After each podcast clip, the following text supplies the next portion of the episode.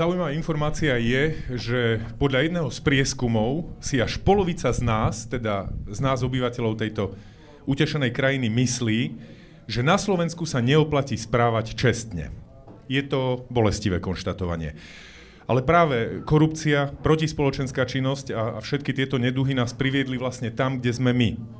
A sú to aj jedny z dôvodov, ktoré stoja aj za vraždou Jana a Martiny. Prečo teda, keď ide o korupciu, tak e, sme na Slovensku zvyknutí mlčať? A je to skutočne tak? Čo s tým treba robiť? Vieme ochrániť tí z nás, ktorí sa rozhodnú, že mlčať nebudú? Ešte raz vám želám príjemný dobrý večer. Vítajte na diskusii, ktorú pre nás zorganizoval Úrad na ochranu oznamovateľov. Sme zvyknutí mlčať, keď ide o korupciu. Zámerne to zdôrazňujem, pretože to je názov našej dnešnej debaty a to všetko v rámci kampane, ktorú úrad organizuje Nemlčať je zlato. Povedal som to správne? Veľmi správne. Vynikajúce, vynikajúce. E, ešte raz teda príjemný dobrý večer. Dovolte, aby som privítal aj našich vzácných hostí, s ktorými sa na tieto témy budeme nasledujúcu hodinku až hodinku a pol rozprávať. Spolu s nami je investigatív, investigatívna novinárka portálu Aktuality.sk Laura Keleová. Laura, príjemný dobrý večer. Ďakujem za pozvanie. My dobrý ďakujeme, večer. že ste prišli. Takisto veľmi pekne vítam organizátorku tohoto všetkého, zástupkyňu a predsedničku úradu na ochranu oznamovateľov Zuzanu Dlugošovú. Zuzana, takisto príjemný dobrý večer. Pekný večer všetkým. Ďakujeme veľmi pekne. Aj že, to, aj že ste tu, aj že my tu môžeme byť. Ďakujeme, Vítajte. že ste prišli. Ďakujeme. No a na záver, eh, the last but not least, ako sa hovorí u nás na Záhorí, novinár, publicista a spisovateľ Martin Milan Šimečka. Martin, dobrý večer aj vám. Dobrý večer, dobrý večer vám. Teraz nebude nasledovať eh, ani trápne ticho, ani, ani nič podobné, pretože ideme rovno na naše témy, eh, ktoré som rozdelil do takých troch akoby balíčkov. Tak začneme takým, ktorý som si ja sám pracovne nazval, že kultúra, história, korupcia a dôsledky. No a Martin sa na díva, mám, máme tu teda dve dámy, tak dám prednosť pánovi, ak sa dve dámy nenahnevajú hneď takto na úvod, pretože chcem sa vás pýtať, Martin, aj ako človeka, ktorý, ktorý je nielen súčasník, ale aj súčasník tých historických okolností, ktoré nás tu v našom mladom štáte a aj tie roky predtým formovali a formujú. A preto sa chcem hneď rovno spýtať, že ako, ako k tomu, ako my dnes e, na Slovensku vnímame korupciu, akú máme e, kultúru korupcie a, a vôbec to naše správanie, praktiky mlčania a podobné iné veci, ako tomu pomohol totalitný režim spred 89. To všetko, čo, z čoho žijeme dnes? Um, asi výrazne. Um, lebo tá korupcia za minulého režimu, ona bola, ona bola naozaj uh, úplne všade prítomná. Ja si to pamätám ako mladý človek.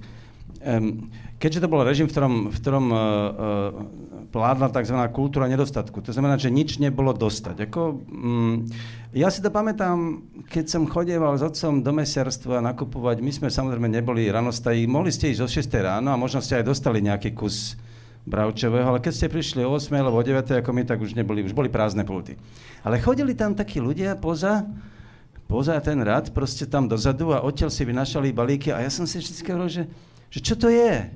Ja som tomu nerozumel, ako, ani ako mladý človek, ani ako decko, ale to bolo normálne. Proste buď ste, buď ste boli známi, hm, alebo ste si zaplatili a potom vám ten mesiar nechal proste lepšie meso, ktoré, už, e, ktoré, zost, ako, ktoré ne, nepredal a nechal ho tam tzv. pod pultom, sa tomu hovorilo. A to bolo všade. To bolo v zelenine, to bolo v akomkoľvek obchode, lebo všetkého bol nedostatok, ak ste niečo chceli, tak ste vlastne museli vysť v ústrety nejakým spôsobom, buď cez sociálne väzby, to znamená, že ste mali kamaráta mesiara, alebo pumpára, alebo predávača zeleniny, to je jedno, alebo ste si to zaplatili.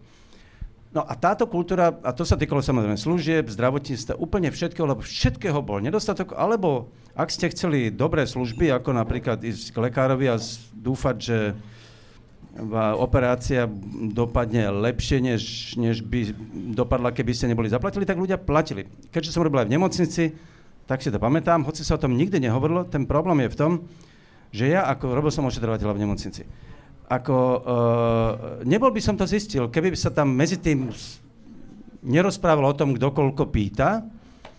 Uh, uh, robil som aj predavača, takže aj to viem, Tisíc drobností sa to volalo, taký obchod ešte, neviem, či ešte existuje. Ja som videl, jak ten šéf, ten vedúci, si vodil zákazníkov proste k sebe a, a, a, a dával im vlastne tovar, ktorý inak bol nedostatkový, samozrejme zrejme za peniaze. Takže to bola tak bežná prax, že to už dnes dokonca by som povedal, že sme na tom radovo lepšie. Uh, ale tá prax potom ešte, samozrejme, ona, bola aj, ona mala tú úroveň uh, ešte aj tú štátnu, kde teda všetci fakticky vyšší polhávari komunistickej strany uh, mali privilegia, ktoré nikto iný nemal a bolo to dané len proste ich postavením. Nakupovali v obchodoch, kde boli oveľa lacnejšie uh, produkty a boli zo západu, mali proste také diplomatické tzv. poukážky a, a tak ďalej, a tak ďalej. Tá korupcia a nerovnosť tohoto typu, že, že máte nejaké ako výhody len preto, lebo ste niekto, bola proste takou samozrejmosťou časťou režimu, že, že mm, ak ste raz prežili v takom režime 40 rokov, tak samozrejme sa to muselo odraziť na tej spoločnosti. O tom nie sporu. Lenže, ja by som povedal, že len by som dodal k tomu, že tak toto zažili aj Česi a nie sú takí skorumpovaní ako my. Takže ja myslím, že tam je ešte iný typ kultúry a to je u nás e, staršieho historického dáta. Nebudem teraz hovoriť o kmeňovej mm, náture, proste, ktorú máme ako... E, a istej, istej zvláštnom typu súdržnosti, ktorý má vlastne kmeňový charakter. Ale ešte my sme dedičia uhorskej štátnej správy. A uhorská štátna správa bola povestná svojou korupciou na rozdiel od rakúskej, ktorá tiež nebola bohväčšia, ale bola rádovo lepšia ako uhorská. My máme tú smolu, že sme spadli do zóny uhorskej štátnej správy historicky po stáročia a Češi do tej rakúskej, že ten rozdiel je evidentný. Že tie tie historické stopy sú, sú, sú hĺbšie, sú stáročné, aj, aj desaťročné, ako je komunistický režim. Rozumiem. A e, vidíte, a to sa hovorilo napríklad o Husákovi, že je to, že je to človek, ktorý žije asketickým spôsobom života.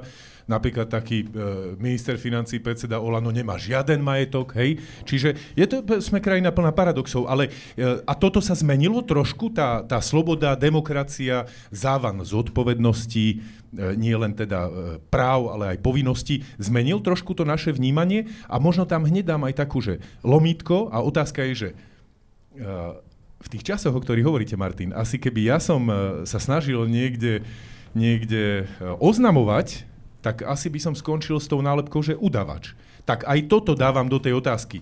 Sme stále tí, ktorí povieme na to, kto sa rozhodne niečo oznámiť, že to je obyčajný sprostý udavač, alebo už mu hovoríme, že je to, je to charakterný a, a zodpovedný whistleblower.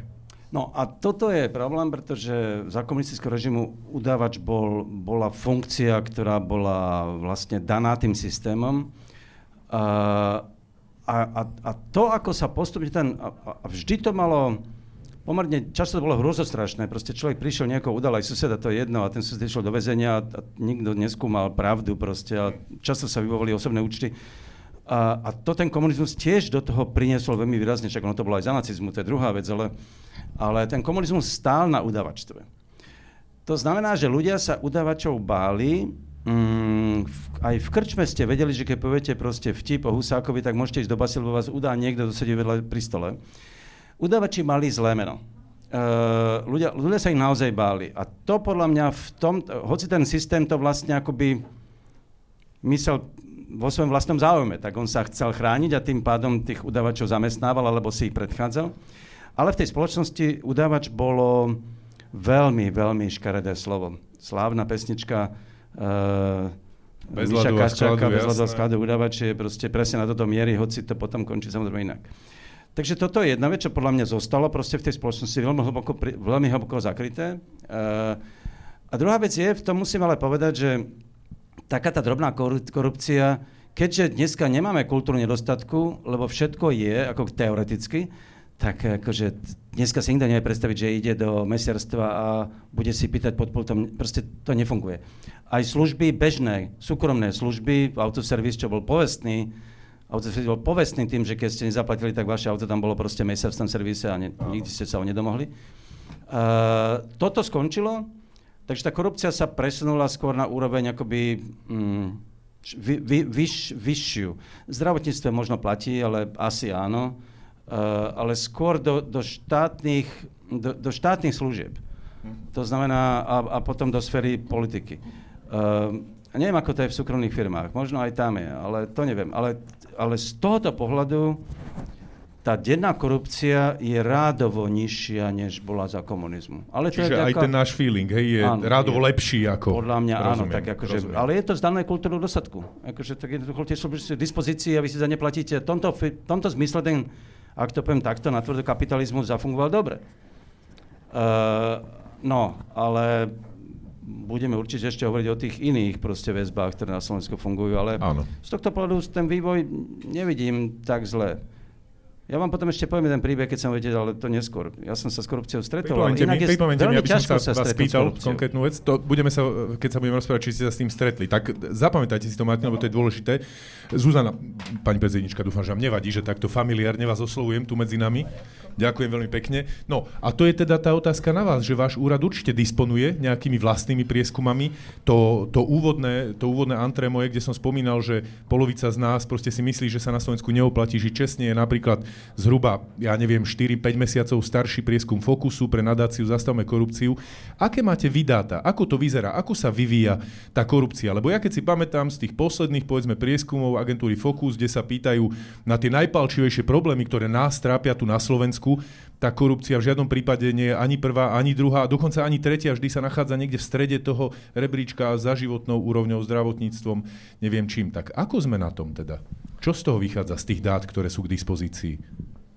Ja nadviažem na uh, kolegu Šimečku, teda on hovoril aj o tom, uh, že pri tých službách a pri tom nedostatku sa toto prejavovalo a musím povedať, že dáta, ktoré ukazuje aj Európska komisia v rámci svojho eurobarometra, teda nie sú to naše dáta, ale sú to spriemerované dáta z celej Európskej únie a, a potom jednotlivé situácie pre jednotlivé štáty vrátane Slovenska, teda robí sa prieskum extra aj na Slovensku, ukazujú, že práve pri poskytovaní týchto služieb, ako sú sociálne služby, teda posudkové lekárstvo, napríklad rôzne benefity a zdravotnícke služby veľmi výrazne uh, predčíme priemer Európskej únie vo vnímaní korupcie. Teda naozaj asi sedí tá domnienka, že my tu uh, žijeme aj z toho, uh, z toho dedictva, čo si nesieme z toho komunistického režimu aj vrátanie veľmi silnej nedôvery voči štátnym inštitúciám. To je ďalší veľký problém v tom, prečo ľudia možno sa ťažšie ozývajú alebo ťažšie sa odhodlávajú, aj keby už možno sa nevnímali ako udavači a ako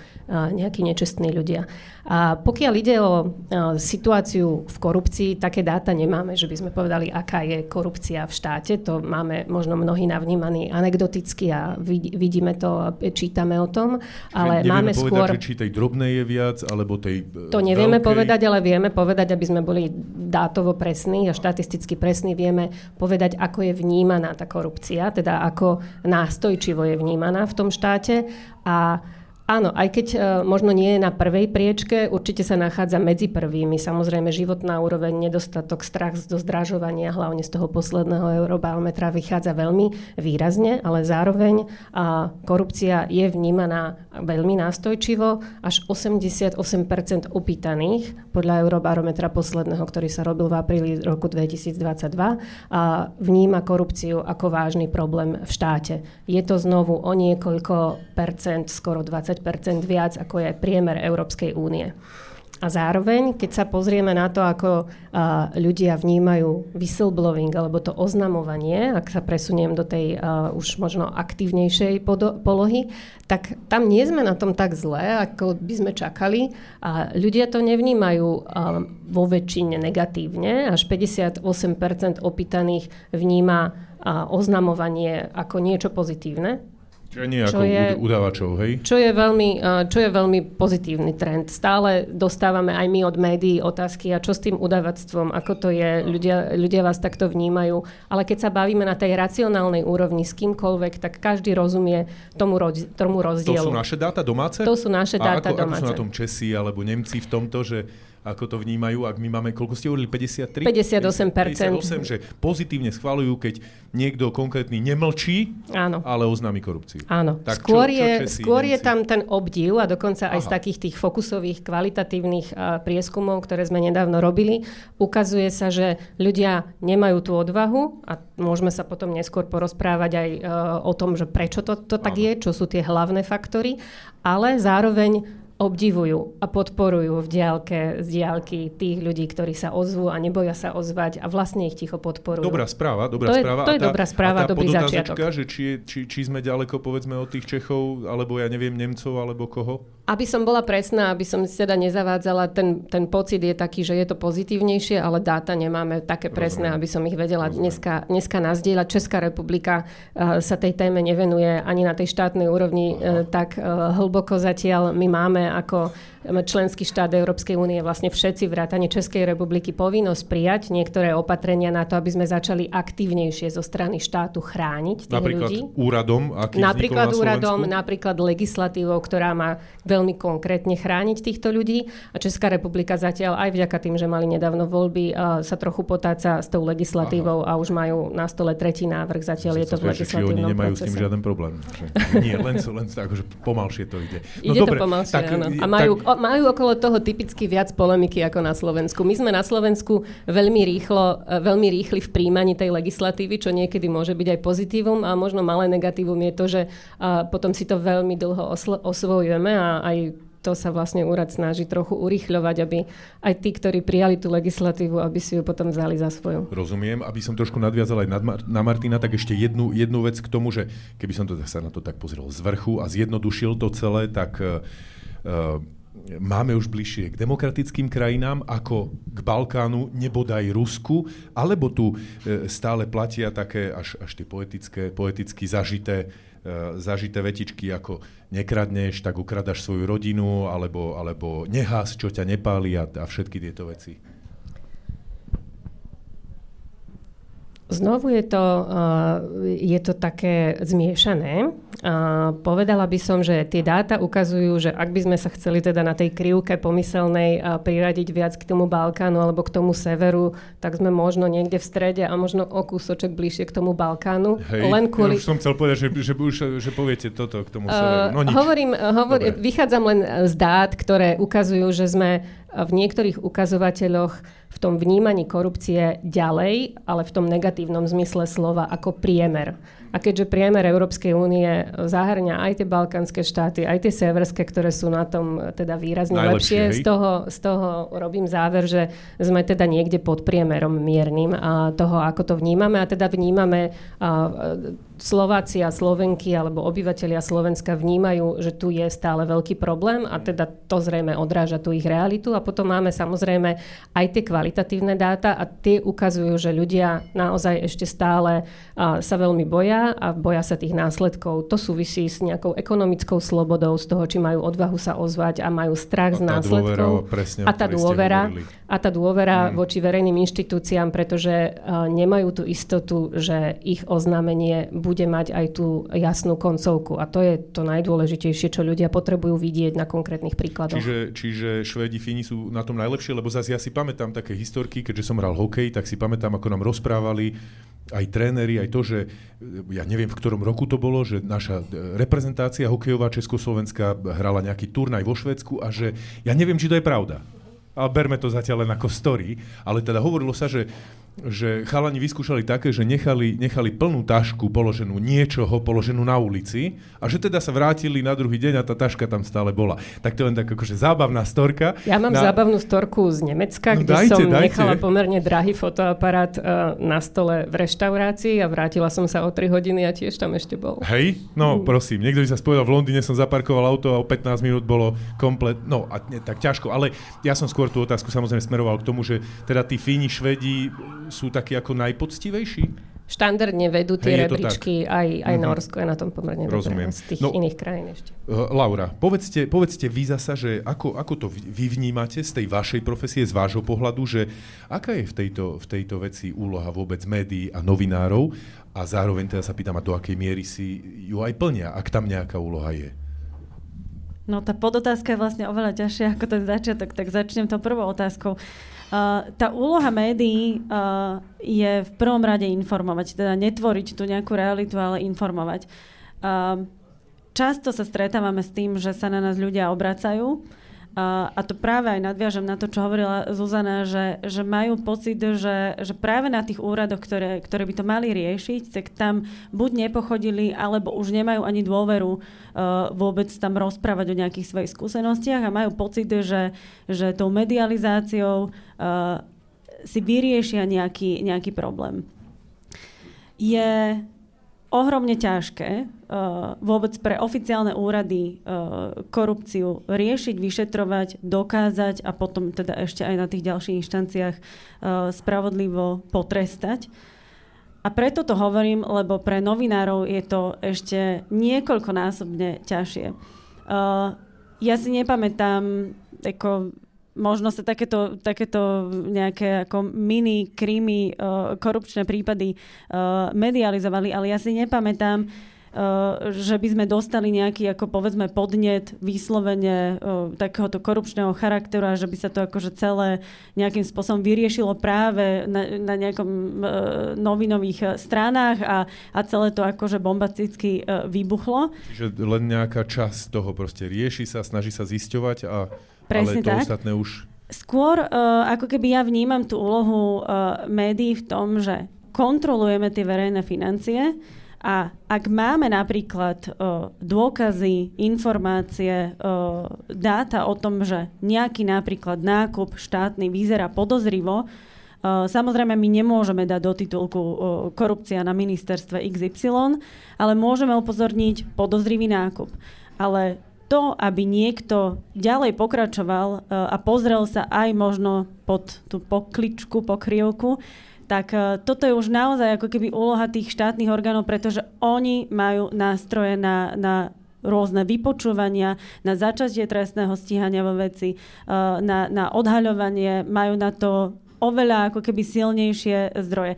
Preto si myslím, že, že skôr ako keby podpora tých orgánov, ktoré to naozaj majú na starosti, je tou lepšou cestou. Ako sa spoliehať na to, že medializácia niečo vyrieši.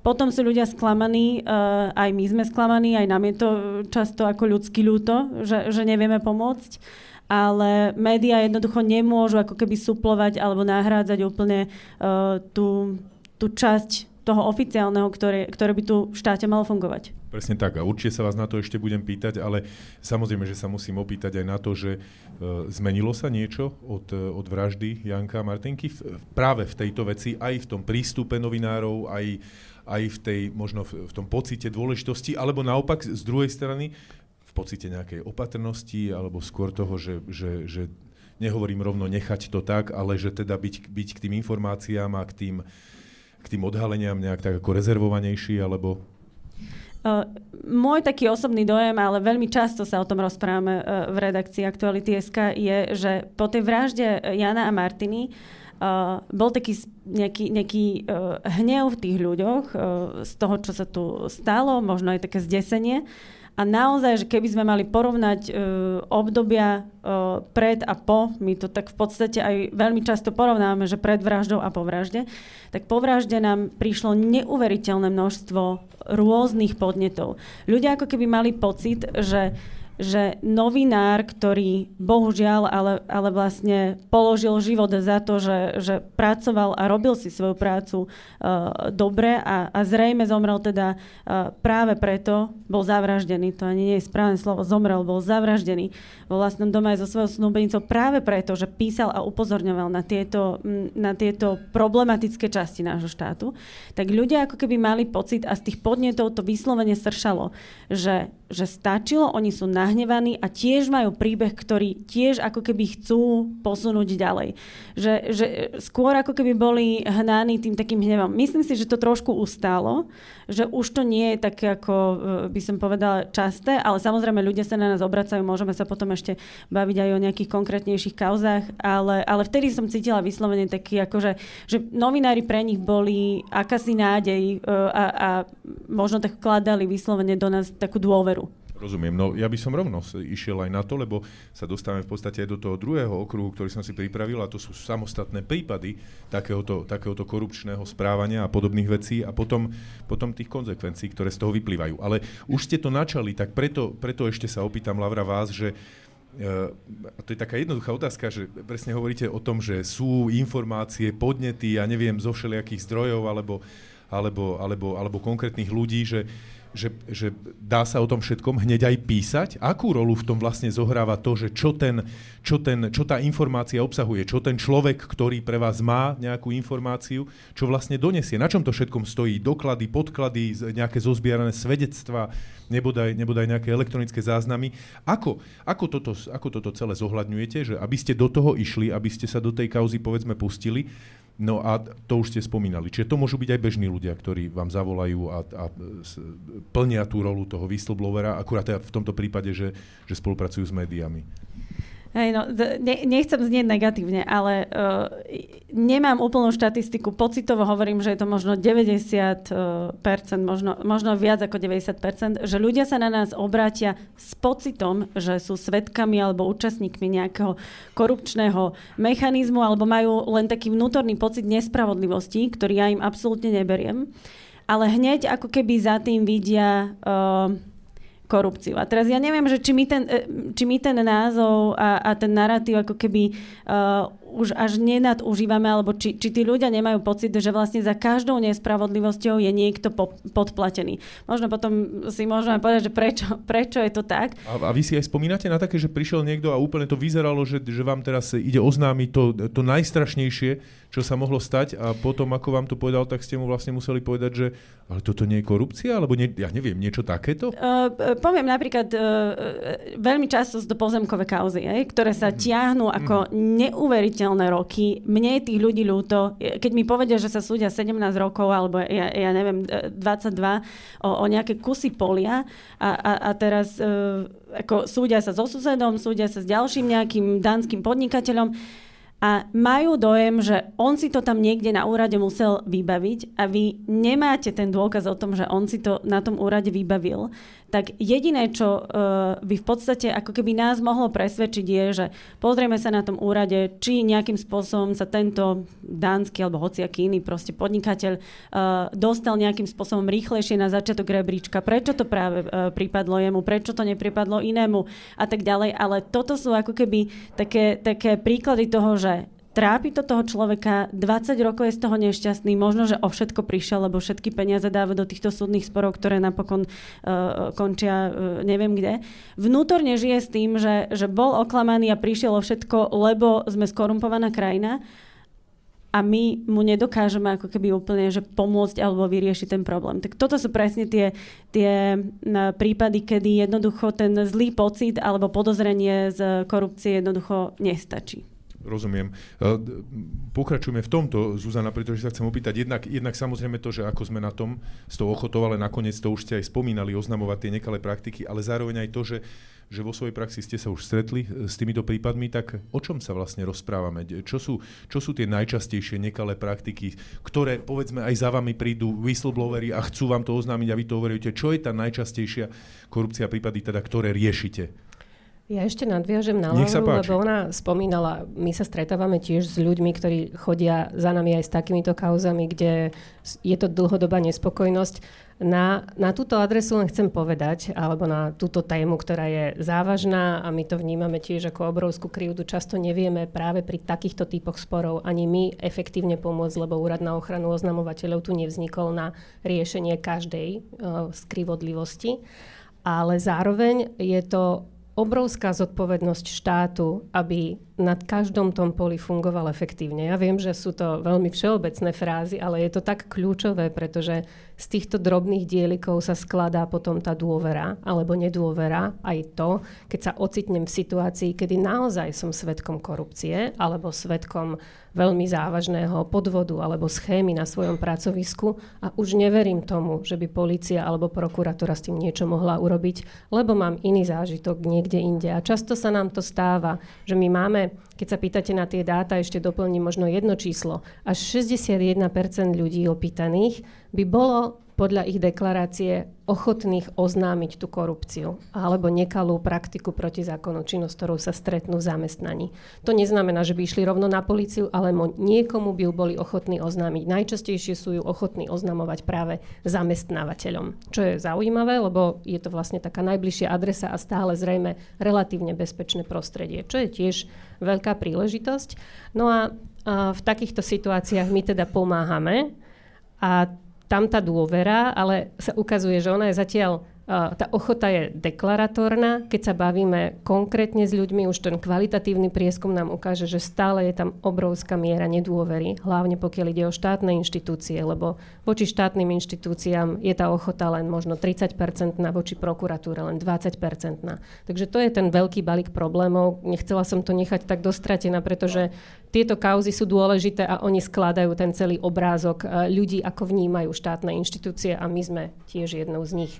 No a keď sa pýtate na tie kauzy, ľudia sa na nás môžu obracať, začnem takto, môžu sa na nás obracať s rôznymi vecami, ale podstata ochrany oznamovateľov a to, na čo vznikol úrad, je pomáhať a asistovať a v konkrétnych prípadoch aj chrániť v zamestnaní ľudí, ktorí sa stretnú s podvodmi, nekalými praktikami, vážnymi porušeniami zákona, pri výkone svojej práce. Teda dozvedeli sa niečo zvnútra a chcú sa ozvať a chcú na to upozorniť. Nie je to teda akákoľvek akýkoľvek typ neprávosti, prieťahov v konaní, korupcie, kde si myslím, že zrejme náš starosta je skorumpovaný, som jej bežný obyvateľ. Mm-hmm. Vieme tých ľudí navigovať, lebo máme ten základný typ empatie voči tomu, ale nevieme efektívne pomáhať každému takémuto prípadu. Ide o ľudí, ktorí sa stretnú s takouto nekalou praktikou v zamestnaní alebo pri výkone svojej práce, či už ako slobodné zamestnanie alebo ako zmluvný partner. Hneď sa na to ešte opýtam, ale možno uh-huh. myslíte si, že my na Slovensku dnes už vieme vyšetrovať e, korupciu a doťahovať tie korupčné prípady e, do, do úspešného konca? Ťažká otázka. Asi by vedeli povedať aj mnohí z tých, čo tu sedia e, v miestnosti. A však Učíme ja sa, sa to. Však ja sa ešte opýtam zasa. No. Učíme sa to a myslím, že, myslím si, že sa to deje. A myslím si, že uh, máme v orgánoch činných v trestnom konaní veľa ľudí, ktorí majú aj tú profesionalitu, aj tú kompetenciu, aj tú vôľu veci riešiť. Mm. A tých skutkov je nesmierne veľké množstvo. A kto sú, kto sú naši top korupčníci? V, v prípadoch, ktoré boli dotiahnuté do konca. Kto to je? To, je to bývalý špeciálny prokurátor, alebo kto sú to? Ja by som asi si netrúfla robiť rebríček uh, top korupčníkov, zvlášť nie v pozícii, uh, v ktorej som no, aktuálne. Hovorím ale o určite tie právoplatné rozsudky, uh, tie vnímame všetci. Máme tu pána bývalého špeciálneho prokurátora, ktorý bol právoplatne odsudený. Ale chcem povedať, že aj tie veľké kauzy hrajú veľkú rolu, pretože ľudia ich vnímajú, však písalo sa o, a nič sa nedialo, takže je veľmi dôležité, kľúčové, aby sa veľké kauzy, medializované kauzy doťahovali do konca. Isté. Ale ten obraz uh, mentálneho sveta a toho spoločenského vedomia na Slovensku tvoria aj tie malé kauzy. Aj tá drobná korupcia alebo drobné podvody v zamestnaní, s ktorým sa nič nedeje. Vytvára to ohromnú mieru frustrácie z tých rozhovorov, ktoré my Rozumiem. máme s ľuďmi, z tých kvalitatívnych prieskomov. Tá frustrácia je taká, keď raz zažijú na policii, že sa ich prípad nevyriešil, alebo aj ekonomická kriminalita, ktorú napríklad v zamestnaní a oznámili a nevyriešil sa bez akéhokoľvek zjavného vysvetlenia a išiel dostratená.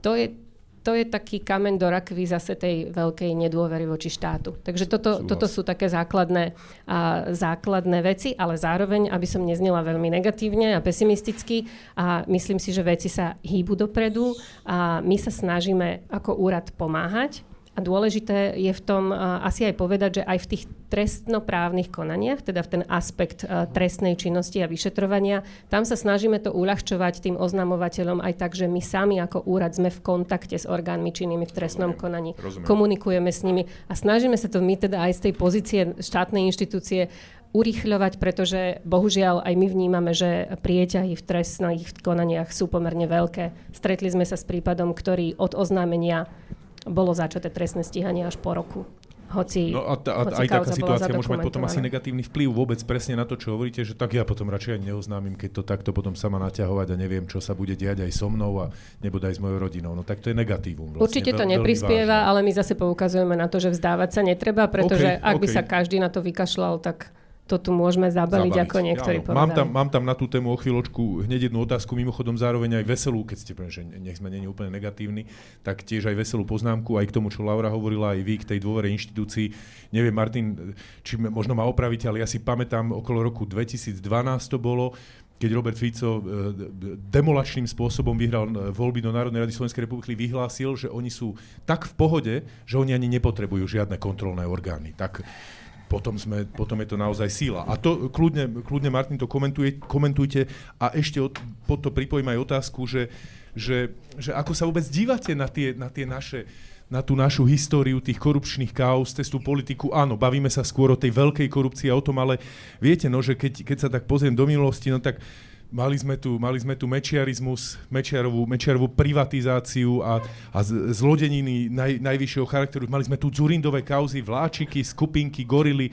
Mali sme, to, mali sme tu Fica a jeho vlastnú hlavu a, a podobné iné veci. Už som chcel povedať, že Matovič má kolár, ale to nemôžem hovoriť toto.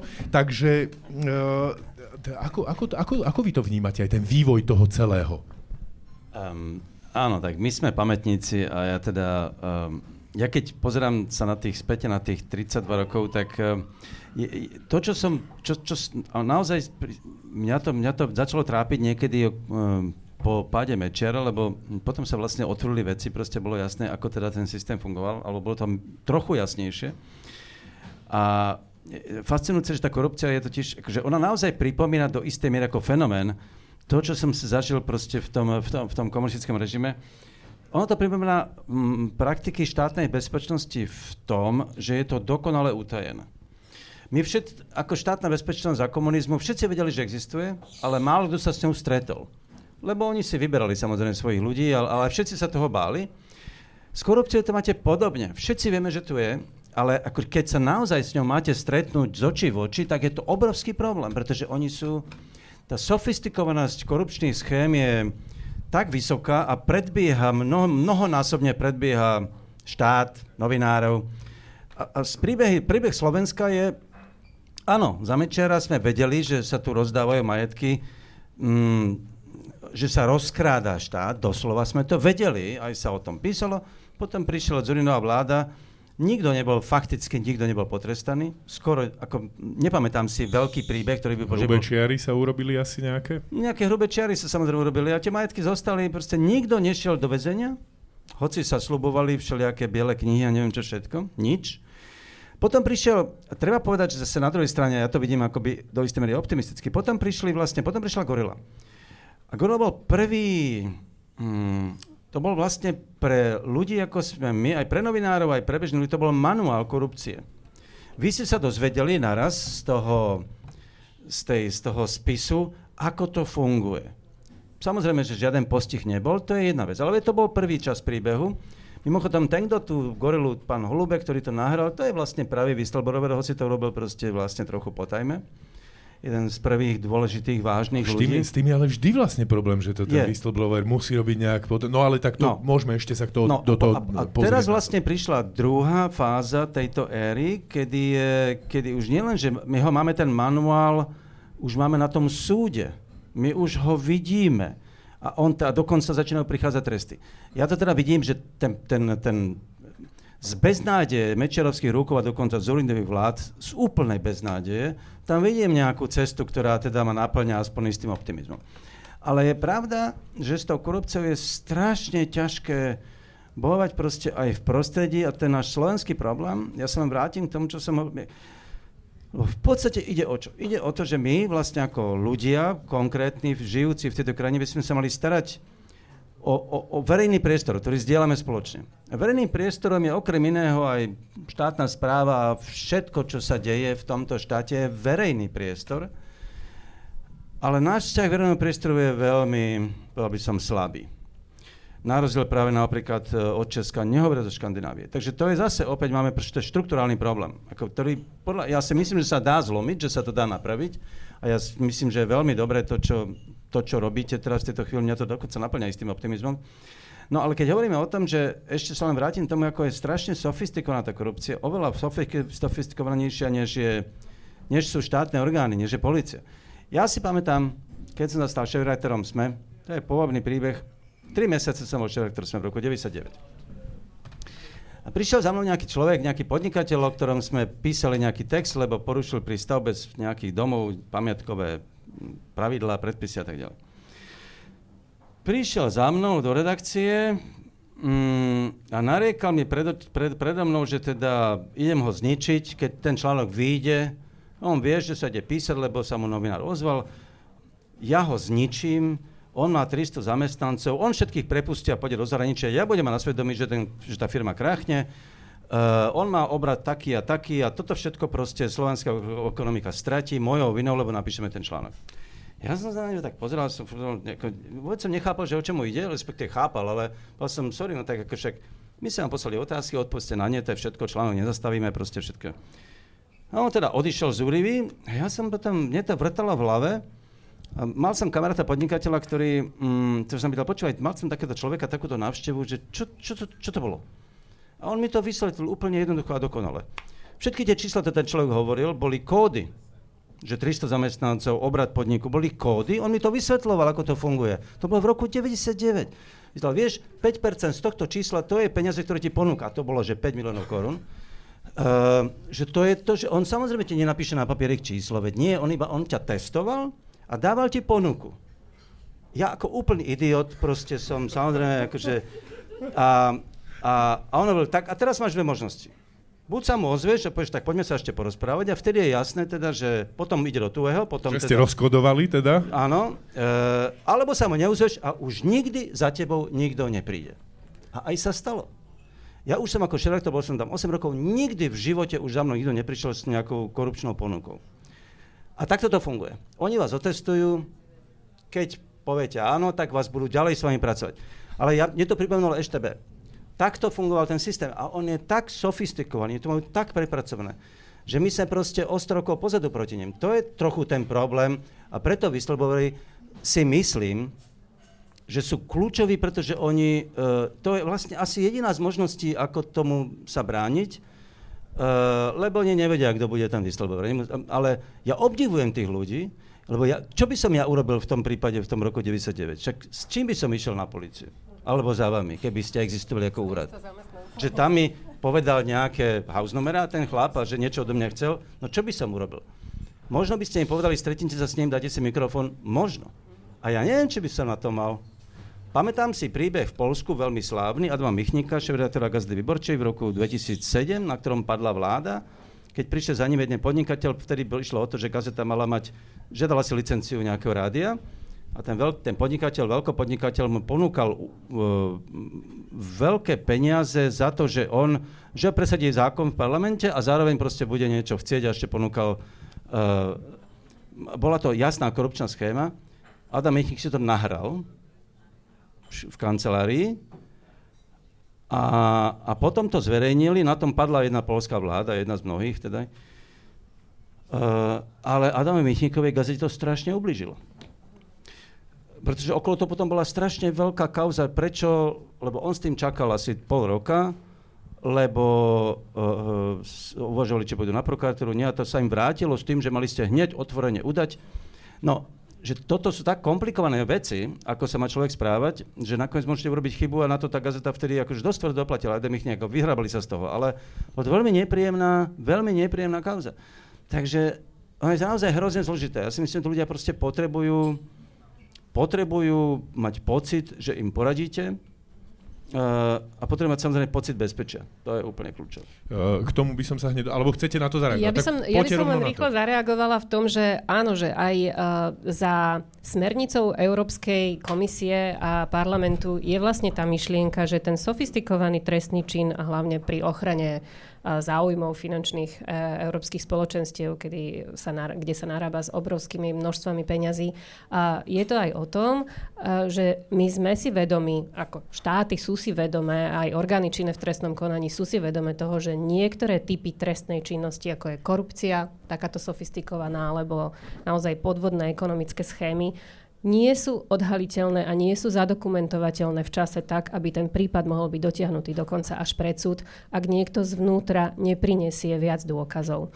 A to je tá idea za tým, samozrejme, ono sa to môže ten whistleblowing preklopiť aj na nejaké viditeľnejšie, neskôr menej sofistikované, zadokumentovateľnejšie veci, ale aj takéto sofistikovanú trestnú činnosť vieme týmto odhaľovať, ktorú by sme inak nikdy, naozaj nikdy neodhalili.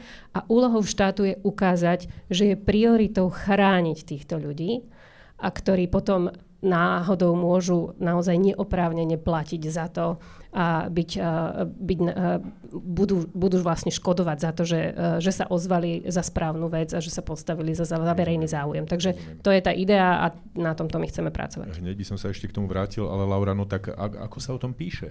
Tu vidíme tu kauzy ako, ako dobytkár, vidíme tu, že sú tu, že sú tu obvinení e, vysokí politici zo, zo zosnovaní a založení zločineckých skupín a, a, a vyzraďovania daňových tajomstiev a neviem čo všetko. Ako potom, ako potom o tom písať, aby to bolo jasné, zrozumiteľné, ale zároveň teda ešte ten krok predtým, aby tie informácie, ktoré ste, ktoré ste získali, aby ste ich vôbec získali, aby to bolo na čom vôbec vystavať celé. Ja len nakrátko poviem, Zuzana to hovorila, že, že aby niekto znútra vlastne povedal, lebo to je presne o tom, že, že, že o, o nejakých úplatkoch sa asi nevystavuje faktúra ako v niektorých možno zakrytých, akože za niektorými zakrytými faktorami možno nájdeme nejaký úplatok, ale, ale po väčšine, akože však my tu máme príbehy o, o taškách plných peňazí, ktoré sú prepraté cez nejakú čínsku práčku, to je akože to je, to je na tri filmy. Ale keď sme to spomínali Dušana Kováčika, odsudeného bývalého špeciálneho prokurátora, tak vlastne kľúčoví dvaja svetkovia sú uh, jeden bývalý funkcionár Ľudovít Mako, ktorý má ešte ďalších XY svojich kauz ale teda vypoveda. A ďalší člen takáčovcov. Čiže to nie sú nejakí ako ministranti, ktorí ako sa dopočuli, prídu, povedia a, a vlastne veď ich tu práve, môžeme teraz ako práve. im tu dať ja, tri ja by, som, ja by som sa hneď na Zuzanu obratil, na Zuzanu alebo aj na Martina, ale tak povedzte aj vy, Laura, a to pán Mako, on je, on, jeho, jeho by ste nazvali, že whistleblowerom, alebo ja neviem koho, Imreceho. Lebo viete, ja som, ja, a tu teraz vážne hovorím, ja som sedel, stal som raz u mňa v štúdiu s s tieňovým ministrom zahraničných vecí strany Smer sociálna demokracia Jurajom Blanárom a on mi prezradil, že vlastne whistleblowerom je Robert Fico a Robert Kaliňák. To sledujeme teraz na tých tlačovkách, ako oni informujú nás o, o rôznych takýchto. Tak Laura dohovorí, ale ešte predtým Zuzana, tak toto sú whistleblowery, alebo kto sú to títo ľudia? Ja si myslím, že u týchto ľudí je presnejšie hovoriť terminológiou Spolupracujúci obvinení? Spolupracujú, okay. Spolupracujúci obvinení, pretože boli tiež súčasťou tej trestnej činnosti. Áno. A priznali sa tej polícii, že Rozumiem. boli súčasťou tej trestnej činnosti. Rozumiem. Áno, ono to má spoločné prvky, určite odhaľujú niečo zvnútra. Tak aj oni ale... sa musia v istom momente rozhodnúť, ja neviem, sa, ako Bernard Slobodník alebo ktokoľvek, že začnú rozprávať. Že začnú rozprávať a, a rovnako ich uh, neminie trest, alebo to trestné stíhanie, oni sa nevyvinia tým, že môže naozaj uh, orgán alebo súd uh, alebo prokurátor zmierniť návrh toho trestu, uh-huh. A, ale neznamená, že tým, že uh, to má spoločné styčné body s tým, že, že to hneď oznamujú o niečom, okay. alebo hovoria s orgánmi činných v trestnom konaní o niečom znútra, že je z, ním, že je z nich automaticky Čiže whistleblower. Martin Robert Fico nie je whistleblower, hej? Aby nám bolo jasno, teda terminus to, no nie, neviem nie, to komentovať nie. takto. Inak, kto vymyslel slovo kajúcnik je pre mňa človek, ktorý teda má dobrú, dobrú predstavu, lebo to, je, to, je to zaujímavé slovo, ako vyzerá tak, také pekné slovenské slovo. Uh, Také, z takého cirkevného prostredia. Skoro, a to museli byť odtiaľ, hej, to inak asi nepôjde. Uh, no, Fico medzi nich nepatrí. Um, ale aj tak... Laura, zapamätajte si. Ten posun tu existuje. Viete, akože znovu, ja op, prepáčte, že ja už som starý chlap, že sa vraciam vždy do minulosti, ale fakt je, že to, čo robí Bernard Slobodník alebo ľudia, že, že rozprávajú o systéme, v ktorého boli súčasťou a a zdá sa, ja im celkom verím, oni robia obrovskú službu verejnosti, lebo proste vysvetľujú, ako ten systém fungoval. Že to vidíme do toho Áno, teraz že to zrazu. vidíme, hoci to bolo súčasťou a totiž toto uh, komunisti po roku 89 nikto z nich neurobil. Ani zo štátnej bezpečnosti, Lorenca zabudníme, proste nikdy nehovorili pravdu o tom, ako v skutočnosti ten systém fungoval. Z tohto pohľadu sú pre mňa títo ľudia rádovo vlastne lepší, hoci to boli zjavní zločinci, ale rovnako ako komunisti, títo, a to je istý posun, že sa dozvedáme o tej realite, ktorú sme nedávno žili a len sme tušili, hmm. v čom žijeme, podobne ako z toho komunizmu, toto je veľký posun vpred. OK, to sedí, to sedí. Zároveň je fany počúvať, ako vám niekto doplatí 10 tisíc a vy to nepovažujete za úplatok. Ale OK, OK, Laura, ja som nemyslel, že zapamätáte si Fica, ale tam, kde som vás prerušil, tak len prosím dokončite. Áno, ja len dokončím, že spomenuli ste tú kauzu dobytkár. My ju dnes Áno. poznáme ako, ako, ako že veľkolepá megakauza, ešte dokonca jeden sudca to nazval, že, že megastroj korupcie.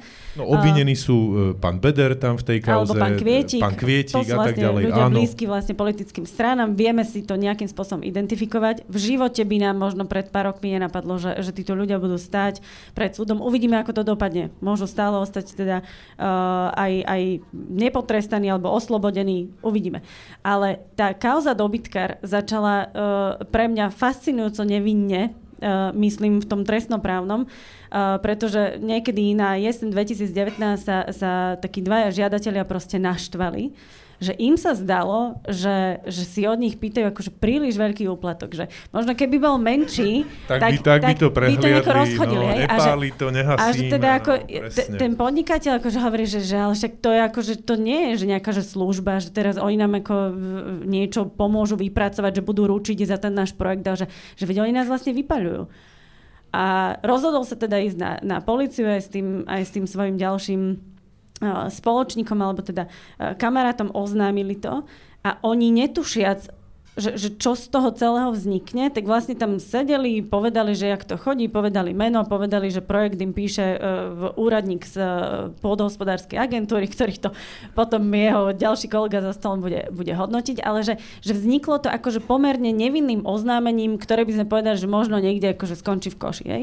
A jak sa, jak sa začali nabaľovať vlastne ďalšie a ďalšie projekty a policajti vlastne začali akože prichádzať na, uh, na ďalších a ďalších žiadateľov, ktorí išli cez konkrétneho lobbystu a začali si pozerať výpisy vlastne rôznych tých uh, ich uh, finančných prevodov a, a vyťahovačka peňazí a zrazu 10 tisíc z bankomatu, 15 tisíc z bankomatu, 30 tisíc z bankomatu, tak začalo to byť podozrivé a ono sa to nabaľovalo, nabaľovalo, nabaľovalo a potom poznáme rôzne teda milióny, hej? dobytkár 1, dobytkár 2 a, a obrazy za milióny, ale že na začiatku bol proste jeden nahnevaný podnikateľ. A, a to je na tom ako pre mňa fascinujúce.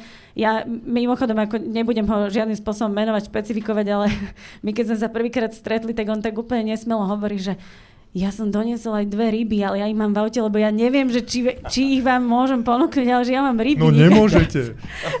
Takže to bolo veľmi vtipné, že aj on akože veľmi opatrne ako našľapoval, že on už vlastne nechce ako keby uh, žiadnu ďalšiu uh, šialenú kauzu okolo seba uh, rozpuknúť, lebo ako jemu to zasiahlo brutálnym spôsobom do života. On sa bál. On sa reálne proste bál, že čo, že čo spustil. No a to zase ma privádza v podstate k poslednej otázke na vás. Zuzana, ak sa nehňate, začnem vami. A to je tá aj jednak úloha vášho úradu, ako ochrániť ľudí, ktorí sa rozhodnú nemlčať a, a riešiť tú nespravodlivosť okolo seba, ale zároveň aj to, čo ste už predtým spomínali, že máte aj samozrejme vy techniky, alebo ako to nazvať, skrátka, ako ich, ako ich správne naviesť na, na tú postupnosť krokov, povedzme aj v spolupráci s policiou, alebo, alebo, alebo čokoľvek podobné, čo sa technicky toho týka. Ale ja by som do toho aj vložil to, presne to, čo aj Martin hovoril, čo, to, čo aj Laura hovorí, že, že ale na to aj vy, že na to treba dôkaz. A teraz, my tu máme tie prípady, aj teraz som zachytil, redaktor nahrával, nahrával si ho nejaký podnikateľ, ako ho ten redaktor vydiera a neviem čo, zasa je z toho, že neskoro, neskoro oznamuje, ale toto som aj chcel, že, že že ako to, teda, ako to teda mám urobiť, Zuzana? Mám si tu pripnúť to nahrávanie alebo zapnúť telefón a potom, keď vám to ukážem, tak vy mi poviete, áno, to je vybavená vec, že bude spravodlivosť, spravodlivosti bude učinenie za dosť. To je ono, alebo naopak mi, mi poviete, že no, to je super, že ste si to nahrali, ale to žiadny vyšetrovateľný súdca vám nezober, lebo je to nezákonný dôkaz a neviem čo, čo okolo toho. Tak toto takáto komplexná otázka, ako keby. Tak na nahrávky by sme mohli si zorganizovať ešte osobitnú debatu, tak to áno, vidím, lebo áno, máme ich to, teda je, hodne, to je veľmi košatá všelijakých. téma. Ono sa to nevylučuje, ale ja skúsim, aby, sme, aby som teda neukradla e, všetok čas, skúsim e, povedať rámcovo, čo ten úrad môže robiť a Nech aká by mala byť postupnosť krokov už bez ohľadu na to, či niekto prichádza s nahrávkou alebo neprichádza s nahrávkou. Ak tej nahrávke nepoviete, teda mám A- ju urobiť alebo nemám? a- No, poviete, hej? Poviem. Dobre. Niečo poviem. Dobre. A, my odporúčame ľuďom, uh, ak sú na začiatku a majú ešte len dilemu, že čo s tým, nebojte sa na nás obrátiť, nebojte sa zdvihnúť telefón, nebojte sa napísať cez online formulár, poradiť sa. To je taká základná, lebo každý, každý rieši iný typ problému, ono sa nedá generalizovať, aká je postupnosť krokov, aké typy dôkazov. Samozrejme, ideálne, ak zvažujem niečo oznámiť a stretol som sa s nejakým typom podvodov, často tí takí tí kvalitní oznamovatelia sú práve tí, ktorí sú buď kontrolóri, ekonómovia, lebo vidia do tých všetkých podkladov a tí vedia naozaj zdokumentovať veľmi kvalitne prípad. A nie všetci to vedia a nemusí to byť na prekážku, vtedy ich vieme navigovať. Ale samozrejme, typicky každý, každé tvrdenie musí mať nejaký, nejaký dôkaz, nejakú svedeckú výpoveď, nejaký e-mail, niečo, čo dokumentuje to, že prípad sa vôbec stal listy, ktoré nám chodia, ktoré e, sú o tom, že myslíme si, že je to celé skorumpované, lebo aj s tými sa stretáva, aj s tými je to veľmi všeobecné, tak ako novinári ani úrad na ochranu oznamovateľov v tomto nevedia pomôcť. A my nie sme len poštári, ktorí by len postúpili vec ďalej. My ak postupujeme vec ďalej, tiež sa za tým chceme, sa za to chceme postaviť a musíme e, byť presvedčení, že je to kvalitné, aby ľudia neboli sklamaní, že dobre, policia to zase len zahodila do koša. Takže to je jedna vec, ale my samozrejme môžeme skonzultovať konzultovať s človekom, poradiť mu, na čo si dávať pozor, čo treba urobiť, ako prípad zadokumentovať. Niekto príde už s hotovým prípadom, niekto už príde v štádiu, že oznámil niečo a cíti, že sa voči nemu niečo chystá v tom zamestnaní, alebo sa chystá výpoveď, alebo e, sa prestávajú s ním kolegovia rozprávať a podobne. To je druhá stránka, kde my sa snažíme podporiť toho oznamovateľa, kde mu vieme jednak poradiť, na čo sa treba pripraviť a jednak máme konkrétne zákonné mechanizmy, ako vieme ochrániť, hlavne pokiaľ ide o zamestnancov. Rovno aj povedzte, na čo sa pripraviť, ako, ako ich viete ochrániť? A keď niekto oznamuje trestný čin, podozrenie z trestného činu, môže požiadať prokurátora, ale tomu vieme poradiť aj my, respektíve sprostredkovať komunikácii s prokuratúrou, tzv. status chráneného oznamovateľa. A ten mi poskytne tzv. preventívnu ochranu voči, zjednodušene poviem, výpovedi. Nesmú ho prepustiť. Nesmú ho prepustiť bez toho, aby sa opýtali na súhlas nášho úradu. A teda úrad posúdi situáciu a ten zamestnávateľ musí úrad presvedčiť, že motívom tejto výpovede nie je práve toto oznámenie. To dôkazné bremeno je na pleciach zamestnávateľa. Má to teda trochu stiažené a robiť s tým človekom čokoľvek. Keď už sa deje situácia, že človek oznámil a už dostal na stôl výpoveď, môže sa obrátiť na náš úrad do 15 dní, odkedy sa o tom dozvedel a vtedy vieme tú výpoveď takzvané zamraziť, pribrzdiť, pozastaviť účinnosť tej právnej reči pozastaviť účinnosť a vtedy uh, vieme navigovať uh, človeka, čo má robiť ďalej. Do 30 dní sa musí obrátiť na súd a môže napadnúť na súde neplatnosť takejto výpovede, ale špecifikum spočíva v tom, že počas tohto súdneho sporu môže ostať nadalej zamestnaný, ak to súd uzná, Máte že tá situácia je taká. Rešpektujú to tie máme, firmy? Máme skúsenosť, že sa to, to deje. rešpektujú? Uh, máme skúsenosť, že sa to deje Myslím, a žiadajú... Už, už keď tú ochrannú Áno, ruku rešpektujú. Na... Hej? Rešpektujú, dostávame e, žiadosti o súhlas s výpovediami. Niekde ich udelíme, niekde nie. Podľa toho, aký prípad ide. A potom taká možno zaujímavá vec, a ktorá nám vyplýva aj e, z tých našich prieskumov kvalitatívnych, čoho sa človek najviac obáva je prípadnej odvety, e, vôbec to, že bude exponovaný, čo všetko tá neistota, čo všetko ho čaká. A tam e, vieme ponúknuť aj komunikáciu anonymným spôsobom. Ak niekto naozaj má veľmi dobre zadokumentovaný prípad a chce ho oznámiť, ale nechce, aby jeho meno kdekoľvek figurovalo, a vieme jednak tú identitu utajiť, ale my príjmame a komunikujeme aj s ľuďmi, ktorí sa na nás obratia anonymne, teda ani my ich identitu nepoznáme. Vtedy ale zdôrazňujeme jednu vec, že je dobré a zachovať si ten komunikačný kanál s úradom, neposlať len list a už sa neozvať. Ak zachováme komunikačný kanál s úradom cez napríklad online formulár, cez online komunikáciu, vieme následne dožiadať ďalšie informácie, vieme navigovať toho človeka tak, aby prípad mohol byť zdárne posunutý ďalej orgánom činom v trestnom konaní, pretože úrad sám nemá vyšetrovacie právomoci, ale vie sprevádzať tohto človeka a vie byť účastníkom toho trestného konania a komunikovať s vyšetrovateľom a prokurátorom. To je super, to je slušné. A čo to dokumentovanie? No a to dokumentovanie uh, záleží. Keď mňa... To je to, čo sa bavíme od začiatku, že prídem a ja, chcem sa vás na to nahrávku. opýtať. Hej. aj na tú nahrávku tak sa ono pýta, to hej, môže hej. byť zasa kľudne aj sms no, alebo A ja neviem čo. Všetko, čo má človek k dispozícii, je dobre si uchovávať a zároveň aj maily, ktoré sú potom výhražné, ktoré už vníma ako odvetu, aj to je dôležité si uchovávať, pretože je to, je to podstatné potom pre tie ďalšie právne kroky, aby sme ho vedeli ochrániť efektívne zamestnaní. A zároveň akýkoľvek mail, akákoľvek sms akákoľvek faktúra, akékoľvek e, podklady, ktoré k tomu má. Pokiaľ ide o náhrávku, poviem len veľmi, veľmi rámcovo. Je to naozaj komplikovaná téma, ktorá, ktorá by vydala za jednu takúto diskus, diskusiu. A nie je to vylúčené a zároveň nemá človek absolútnu istotu, že takýto, uh, takýto dôkaz bude, bude prijatý. Záleží od toho, čo sa na tej nahrávke dialo, aké slova zazneli. Nikdy tá nahrávka nemôže byť provokáciou na to, aby som si ja vyžiadal úplatok alebo manipuloval niekoho, s kým sa rozprávam len preto, na, aby som to mala na nahrávke. Takže to sú aspekty, Nemôže človek ako ktoré sám si hrať treba, nejakého provokátora. Tak, len... nemusí si byť istý, či ten dôkaz nakoniec bude mať úspech. Nie je to vylúčené. Orgány činné v trestnom konaní sú tie, ktoré musia získavať takéto dôkazy a nahrávky prísne zákonným spôsobom. Nie je vylúčené, že súd zohľadní pri komplexnom hodnotení dôkazov aj, aj takúto nahrávku. Úplne vylúčené to nie je. Rozumiem. No, e, mimochodom práve v, v denníku N som minule čítal takú, taký, taký krátky článoček o tom, ako, ako za ministrom spravodlivosti prichádza poslanec, e, nesie mu, nesie mu vlastné návrhy na zmenu v, v trestných kodexoch a jedna z tých zmien údajne bola, že aby mohli byť pripustené na tie hlavné pojednávanie súdne, alebo vôbec už, vôbec už v prípravnom, prípravnom konaní nelegálne získané nahrávky, predstavte si. Tak teraz neviem, že... Nič? Dobre.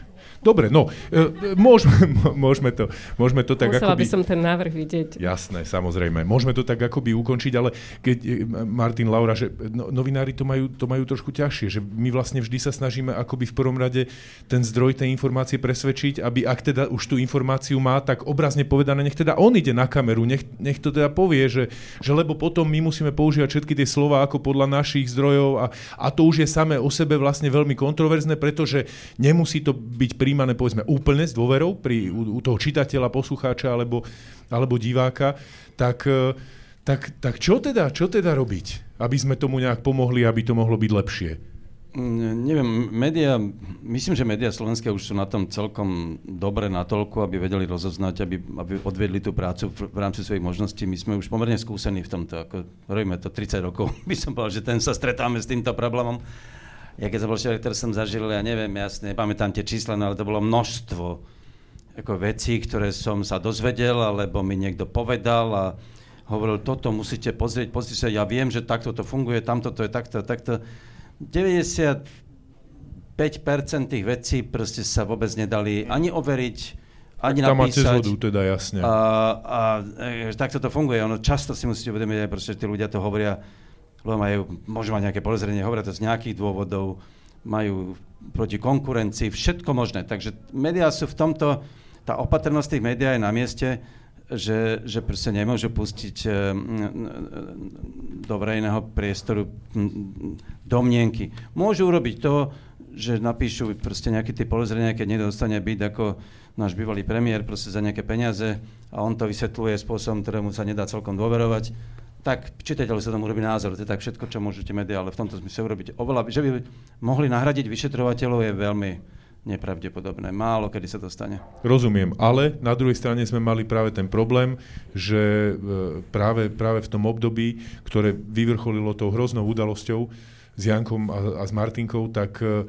to tak vyzeralo, že, že, že novinári musia nahradzať pomaly všetky kontrolné orgány, že, že, že píšu o témach, vrátane pána 63, neviem koľko, celé tie roky a celé tie roky ako by sa nič nedialo, ako by nič neexistovalo a potom zrazu e, vyšetrovania, e, konkrétne výpovede konkrétnych ľudí, veď opäť pamätám si aj, pamätám si aj tie vyhlásenia pána Slobodníka práve v rozhovore v denníku N, ako hovorí, že, že no áno, písali ste to dobre, hej, presne. Tak, tak, tak toto, že... Toto, že... To, ja nehovorím, toto to samozrejme má zmysel, ale my sme nikdy nemohli napísať, že toto je zlodej. No to nie, no to, to nie. Že tuto sú podozrivé súvislosti, ktoré keď schopní čitateľa a tí aktéry presne vedeli, a možno, že ich právom bol, že nevedeli presne, čo všetko my nevieme.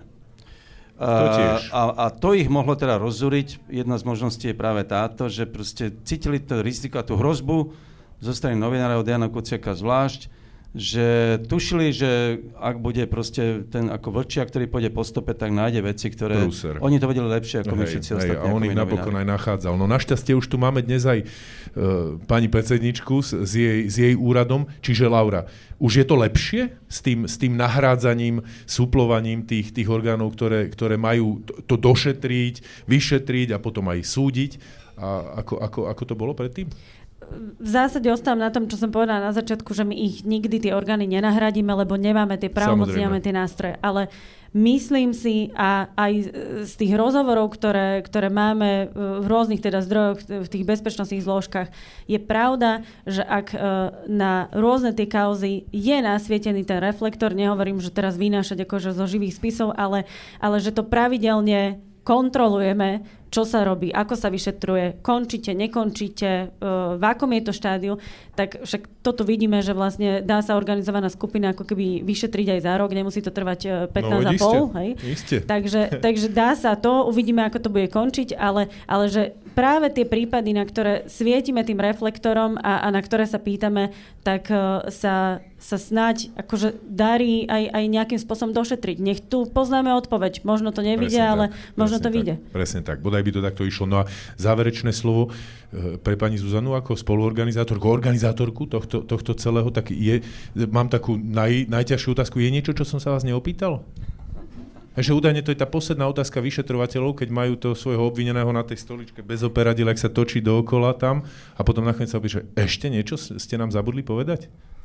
Určite je toho ešte veľa, čo by to sa skúste dalo, zhrnúť čo by sa dalo povedať. poďme sa pozrieť aj na... Aj na... Ja poviem, Ďakujem, Laura, keď, keďže sme hovorili pred chvíľou o médiách, áno, ľudia sa často ozývajú, že by uh, oznamovali radšej médiám a to už vieme, odkiaľ ten vietor fúka, že tá, tá nedôvera je veľká, a, ale v rámci tých uh, oficiálnych pravidiel naozaj aj smernica Európskej únie a aj náš zákon, čo skoro bude zohľadňovať aj to, že niekto obíde uh, tie oficiálne kanály oznamovania, či už interné u svojho zamestnávateľa, alebo externé u polície, alebo u nášho úradu, ak má dobrý dôvod, myslieť napríklad preto, že ten orgán, ktorý by vyšetroval, je v konflikte záujmov a nedôveruje tomu, z rozumných dôvodov tomu nedôveruje, že by mohol mať zdarný koniec. Aj takíto ľudia, ktorí sa obratia na médiá alebo zverejnia takýto prípad, tak by mali mať tú whistleblowerskú ochranu v zmysle zákona. No a ja možno len takú bodku na záver. Mne sa veľmi páčilo, my často testujeme ten pojem whistleblower, či to vôbec niekto pozná a potom nám aj nejaké komunikačné agentúry odporúčali, že to ani nepoužívajte, lebo to a ľudia Nepoznáme? fakt nepoznajú. Nie, a je to angličtina, zle sa to vyslovuje a ľudia, ľudia nevedia, ja len poviem, že teda je to z toho anglického e, pískať na pišťalku alebo teda ozvať sa, dať nejaký varovný signál, ale mne sa páčilo ešte jedno, na čo som narazila v literatúre a že už aj ten whistleblowing už je v niečom v tom anglicky hovoriacom prostredí sprofanovaný a nie je úplne populárny. Tiež uh, tam majú tému, hoci nemajú ten komunizmus, tiež ich považujú v niektorých kruhoch za možno negatívne spájaných s informátormi. To už som sedavý na to slovo nové, čo dáte. To nové slovo nie je jedno slovo, ale je to taký, uh, taký popisný pojem, že sú to ľudia svedomia. A to sa mi veľmi páčilo, že sú teda ľudia, ktorí, ľudia svedomia, ktorí využijú svoje právo na slobodu prejavu, aby poukázali na závažné porušovanie zákona, pretože chcú chrániť verejný záujem. Ja myslím, že to znie perfektne. Ľudia tak ich podporujme. Svedomia. Perfektne, áno, absolútne, určite. Výborné, výborné, výborné. To bol, to bol celkom príjemný záver a navyše ste to na začiatku aj hovorili, aj Martin to spomínal a to ten, že, že mnohí z nás, koľko 61% ste povedali, že, že to cítia ako, že, ako hrdinových proste považujú za niečo, čo napráva našu spoločnosť aj, aj naše myslenie, možno tých ostatných. No tak vám veľmi pekne ďakujem, že ste strpeli moje otázky a, a za, vaše, za vaše odpovede. A teraz, ak sa nehnevate, dal by som priestor aj našim divákom, ktorých tu máme, lebo som sa medzi tým díval do telefónu, že niekoľko, niekoľko zaujímavých otázok tu máme. No tak by som rovno začal so Zuzanou. Zuzana sa, sa pýta, že... Aj to, toto mala byť otázka, či nie? Nie, to bolo len také hore-dole. Všetko v porádku? Dobre. dobre. Takže Zuzana sa pýta, že ako zmeniť nastavenie Slovákov, že nahlasiť korupciu alebo vôbec upozorniť na zlé. Uh, parkovanie je udavačstvo, ja to volám budovanie demokracie, nie udavačstvo. Tak v podstate sme sa toho dotkli už, tak nejak, nejaká krátka reakcia ešte na to možno? Určite áno. Uh, nie je to ten typ whistleblowingu, ktorý by, uh, ktorým by sa zaoberal úrad, ale ak, je, ak má niekto občiansky angažovaný postoj a poukáže na niečo, čo nefunguje, tak si myslím, že uh, takéto podnety by mali si aj verejné inštitúcie vážiť. Mám známeho v Rakúsku, ktorý, ktorý teda uh, má mnoho teda susedov, ak tam niekto proste kosí, kedy nemá, alebo stavia, kedy nemá. Sused zavolá a ešte príde ho upozorniť, že, že oznámil som to, ale to, aby si náhodou akože nerobil niečo, čo nemáš, akože ber to ako teda dobre mienenú radu, takže hádam sa posunieme, keď sme tak blízko. No, dúfajme. Dúfajme. Uh, Martin, otázka, otázka, no viacero je tu aj pre vás, ale to by som smeroval na vás. TM sa pýta, Myslíte si, že na Slovensku máme koncenzus v ponímaní toho, čo vôbec považovať za korupciu? Samozrejme, jednu, dve vety aj, aj dámy, aj vás poprosím. Myslím, že nie, pravdu povediac. E, že, že je to veľmi komplikované. No, tak ako to je ten známy príbeh, ako že či keď dáte lekárovi nejaká babička proste doniesie koláč lekárovi, ktorý ktorý ju ide operovať, alebo doniesť po operácii, či to je alebo nie, nemáme podľa mňa. Nemáme a malo by to byť vlastne presnejšie definované. Asi by bolo dobré to, sa tomu venovať proste viac. Vieme to zrejme definovať, no tak najnovšie, keď som počúval nášho bývalého premiéra Mikuláša Zurindu, ktorý proste vysvetloval, ako uh, získalo hlasy poslancov HZDS uh, pri menšinovej vláde, Hovorím, no tak ako keď, som, keď bolo treba hlasovať za rozpočet, ja som im slúbil, že sa tam postaví proste e, e, asfaltku do dediny tomu mestnému poslancovi za HZDS. No to nie je korupcia. Čistička. To je predsa normálne politický obchod. No, pre mňa to korupcia je. Pre pána Zurindu evidentne nie. Takže zjavne na to nemáme rovnaký názor. Rozumiem. No, uh, predtým, ako odpoviete, dám jeden mimoriadne dôležitý oznam. Dúfam, že nejakým spôsobom nenaruší našu debatu ani atmosféru v tejto miestnosti, ale je to fakt dôležitá vec. Uh, na Zamockej sa strieľalo pred chvíľočkou, ak to nepoznáte, túto to okolie Zamocká ulica je kúsok vyššie nad nami, no a policia v tomto momente odporúča, že aby sme nechodili von tak uh, uvidíme, že či dostaneme k, tejto, k, tomuto, k tomuto šialenstvu nejaký ďalší update. Uh, ne, neviem, zatiaľ viac mám tu síce ďalšiu ďalšiu sms ktorá hovorí o tom, že tam dokonca boli postrelení aj nejakí ľudia, dvaja, ale teda nebudem to ďalej rozpitvávať, lebo tú info nemám. Tak skúsme zatiaľ len to, že, že je to síce príjemné, že zostanete tu s nami, ale je to v tomto prípade aj dôležité pre naše bezpečie, aj pre vaše.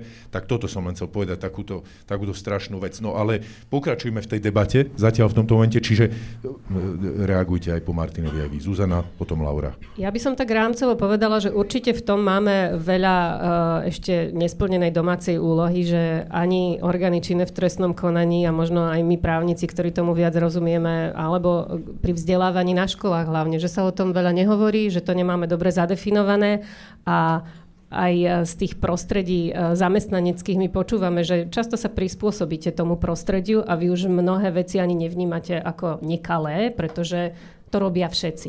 To je, to je na to Margo, ale pokiaľ ide o tú definíciu korupcie, určite to je uh, potrebné, určite v tom uh, máme domácu úlohu advokáti. A ja som tiež jednou z nich. A máme domácu úlohu sudcovia, máme domácu úlohu prokurátori, pretože a, máme judikatúru, ktorú, o ktorej mnohí ani nevieme a často sú aj a, ľudia s tými drobnými darmi, možno nie koláčom, ale dezertami prekvapení, že sa spustí trestné stíhanie. A práve pri a, napríklad a, pri poskytovaní zdravotnej starostlivosti. Okay, takže, okay. A, takže sú aspekty, ktoré a, e, si možno musíme a, e, vymedziť tak, aby sme aj tu spoločenské povedomie a, vnímali a samozrejme tá nebezpečnosť e, je iná pri dezerte diametrálne iná. nemáme, hej, ako takúto... pri veľkých, korup- no, ne, veľkých úplatkoch. Nemáme to nejak ako úplne, že do detailov špecifikované v legislatíve, lebo tiež si pamätám, Martin, že bola taká debata o Ficovi, že či teda dal flašu nejakému lekárovi, alebo nedal, či už je to úplatok, alebo to nie je úplatok. Máme, máme, to, špeci- nie? máme to špecifikované. eur...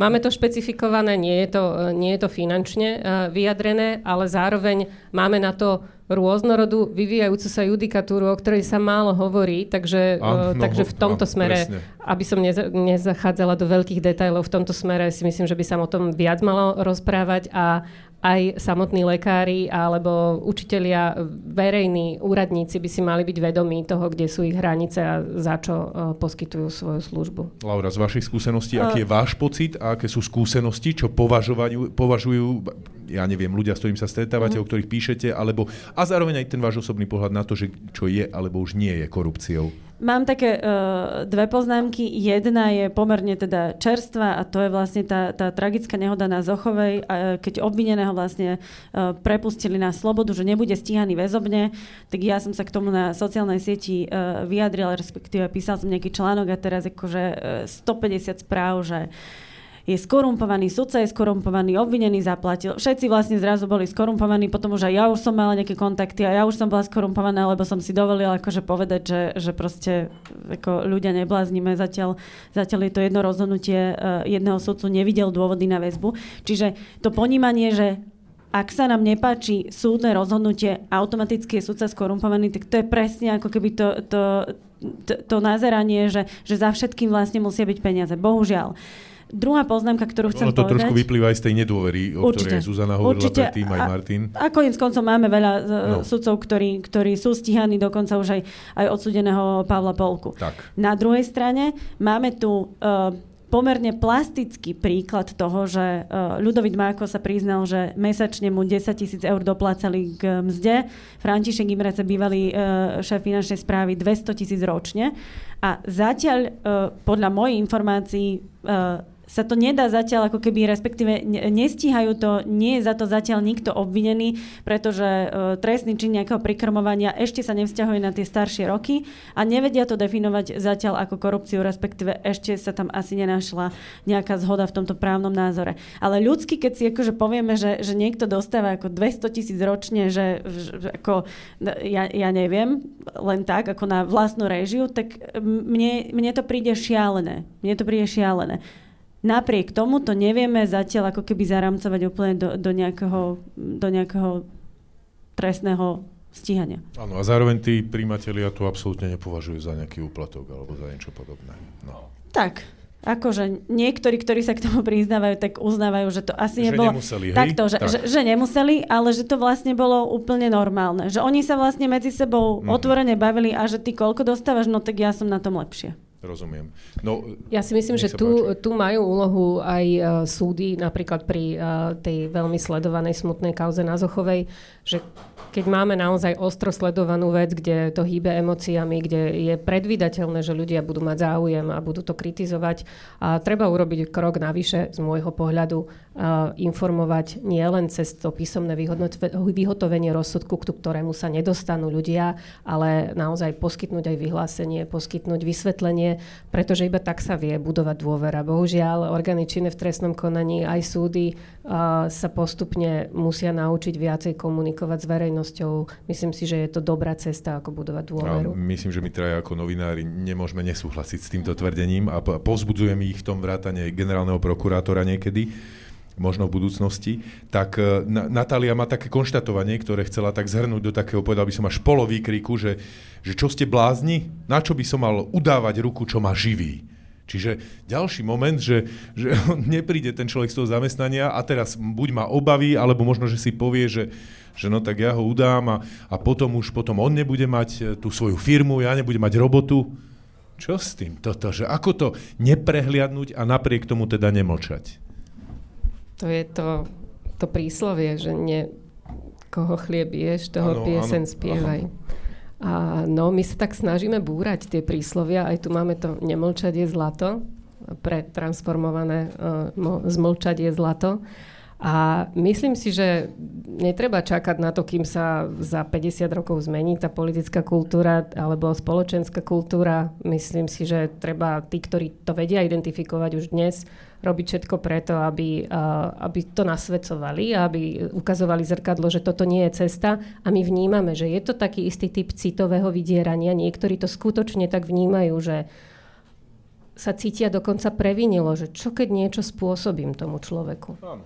A zároveň si možno neuvedomujeme, že vlastne týmto budujeme tú kultúru, ktorá neskôr bude škodiť oveľa väčšej skupine ľudí.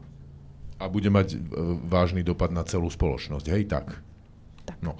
Uh, Martin, teraz neviem, že to bol ten prípad, o ktorom ste nám chceli povedať ešte na začiatku, myslím to... Nie, to bol ten, hej, čo som už povedal. Hej, hej, to bolo, lebo mám tu ďalšiu otázku, že či pán Čimečka má nejakú skúsenosť s korupciou. Tak toto... To už som... Je tam ešte, máte ešte niečo, nejaký ďalší takýto mimoriadne teda z dnešného pohľadu už zábavný zážitok? Áno, áno.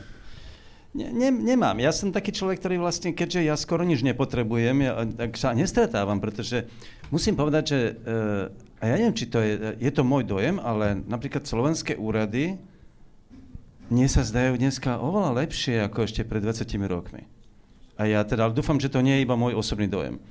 Ale že stretávam sa s ochotou v zásade a, a, a som, som v stave, keďže, keďže nič nepotrebujem, tak som sa nestretol s tým, že by, sa, že by mi niekto ponúkal nejakú službu mm, výmenou za nejaký úplatok, alebo čo, lebo, lebo od nikoho nič nechcem. Takže ja som trochu, nie som dobrá, dobrý ten príklad. OK, Laura, čo vy? Ja sa usmievam, lebo som si, neviem prečo, ale spomenula na jeden taký podnet od čitateľa, teda akože rozpísal, že on má nejakú akože kauzu, dal tri bodky a potom povedal, že keď chcete, aby sa vám ten prípad dorozprával, takže koľko zaplatíme. tak, dobre, tak mi to dobre. pripadalo také veľmi, veľmi vtipné, ale chápem, že, že teda ako bavíme sa tu na vážnu nôtu, ale po, ako, pokúšajú sa ľudia aj takýmto spôsobom Hej. predať niektoré svoje, svoje zaujímavé, podnety. Zaujímavé. A čo predsednička úradu na ochranu oznamovateľov? Ja som si ako si nevdojak spomenula na svoj vlastný prípad, keď som mala asi 15 rokov a bola som u zubného ortopéda, teda strojček na zuby som si dávala robiť a keďže on sa zrejme odčlenil, to boli také tie skore 90. roky, že tesne po revolúcii, takže už začali aj nejaké súkromné praxe a on sa zrejme odčlenil, lebo najprv som chodila k nemu do nemocnice a potom zrazu o pár mesiacov mi povedal, že už má súkromnú prax. A urobil mi odtlačok môjho chrupu a povedal mi, že a toto odnesiete do nemocnice a vložte tam 120 korún. Ja som v tej chvíli to urobila jednoducho, odniesla som laborantke tých 120 korún, ona to tam zrejme na čierno urobila. Ja som si neskôr vlastne uvedomila, keď už som bola trochu staršia a viac som čítala noviny, že aha, však to bol ten systém v malom a v drobnom, ktorý sa nám asi každodenne stával. Že uvedená do omilu, to sa tiež tak akože to zľudovalo. Nevyvinujem sa, ale hej, bola som čiže, mladá. Čiže, aby som to, aby som to trošku, trošku aj a nechcem to, nechcem ako zľahčovať, lebo však v skutočnosti je to realita, že pýtam sa teraz na všetkých troch, ale ja nemusím, ja rovno hovorím, že nie, že, vy, že poznáte vy, alebo má, máte okolo seba niekoho, kto sa dá prenajať za 500 eur na mesiac ako novinár? A že o vás bude písať dobre? No, uh, ja ne, osobne nepoznám, pretože s tými ľuďmi sa vedome nestretávam.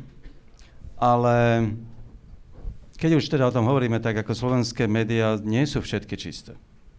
A, a, a ja tu nebudem teraz menovať konkrétne médiá, ktoré mám na mysli, ale viem, že existujú proste médiá, ktoré píšu na objednávku. Proste takto to je. Bohužiaľ to tak je. Teraz nehovorím, že celá redakcia. Nejakých koho? Politikov? Oligarchov? Nie, nie, nie, nie. Oveľa, ale nie. Politikov vlastne veľmi málo, pretože politici... Uh, to vôbec nie je politici. To, je, to sú na, naopak, najviac sú to firmy. Najviac sú to podnikateľe, ktorí si zaplatia články, to médium, ktoré to uverejní, nepodpíše, že to je inzertný článok. Mm, to je, úplne, bohužiaľ, toto je...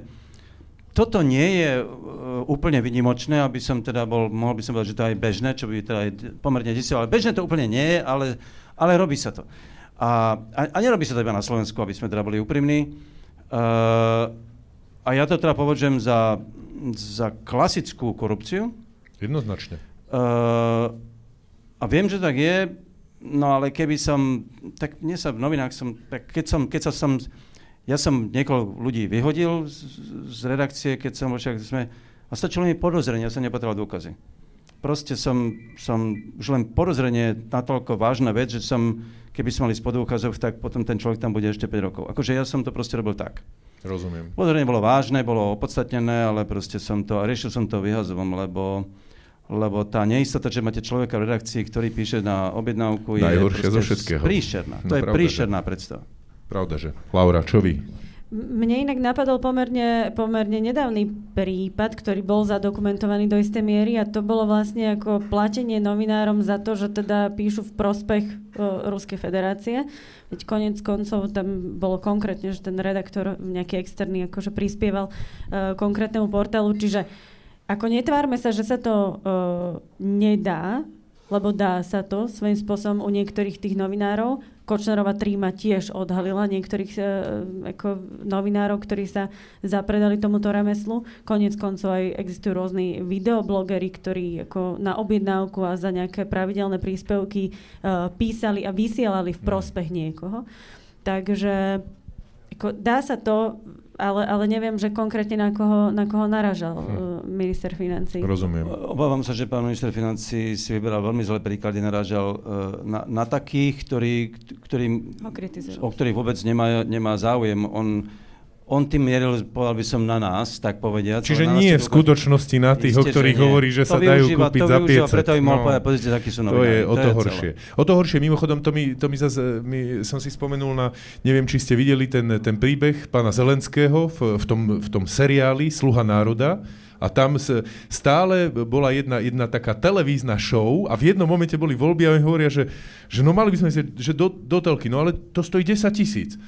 Hovorí, aha, že, No tak, že, že niečo, niečo, a potom, že tak aspoň, aspoň nejakú jednu otázku. A nie, že jedna otázka, že to je tisíc. No tak, tak potlesk aspoň. No to, že to je 500. Tak e, to je zaujímavé, že či by niekto si lízol v našich podmienkach takto ako natvrdo predávať televízny, rádiový alebo novinový priestor za takéto peniaze, neviem bol som, komu. Bol som viackrát v Rusku, na Ukrajine, v Mongolsku som dokonca bol školiť mongolských novinárov, respektíve novinárky, pretože tam chlapí mm, sú nomádi, ktorí tam naháňajú stáda a, a Ženy sú novinárky, novinárky.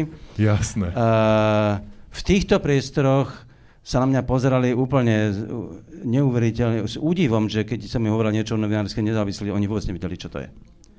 To všetko bolo služba majiteľom, prípadne redakcie, zvlášť v ruských médiách, žili z toho, že proste písali na objednávku. Že z toho žili, tá, plat, tá redakcia žila vlastne z toho, lebo ten majiteľ nemal na ich platy, tak oni zarábali takto. Takže v tomto poved- si môžem poved- môžeme povedať, že Slovensko je, je novinársky raj proti, proti e, dneska Rusku, a, a, alebo aj týmto krajinám, kde nemajú teda tradíciu, ako by som to mal, nejakej nezávislosti proste od, od, od, od, od štátu.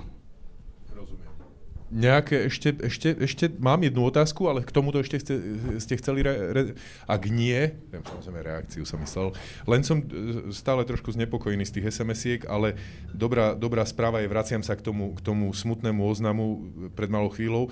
Mám teraz ďalšiu informáciu, že staré mesto je už bezpečné, Uh, hovoria to ľudia od polície. Môžeme prípadne urobiť ešte to, že keď ukončíme tú debatu, tak zavoláme na políciu, povieme im, že kde sme, aby, nám oni, aby nás oni inštruovali, tak ak budete, ak budete ešte na toto mať nervy, tak uh, môžeme ešte toto nakoniec urobiť a môžeme dostať od nich nejaké oficiálne info.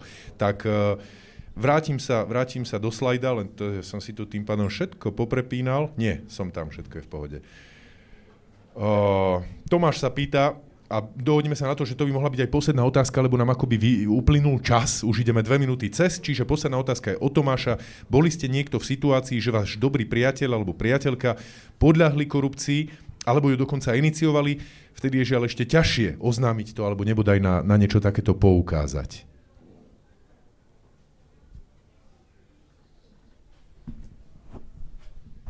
Nie, neviem si spomenúť. My, my, as, as keby som sa niečo takom ocitol, tak by som si spomenul.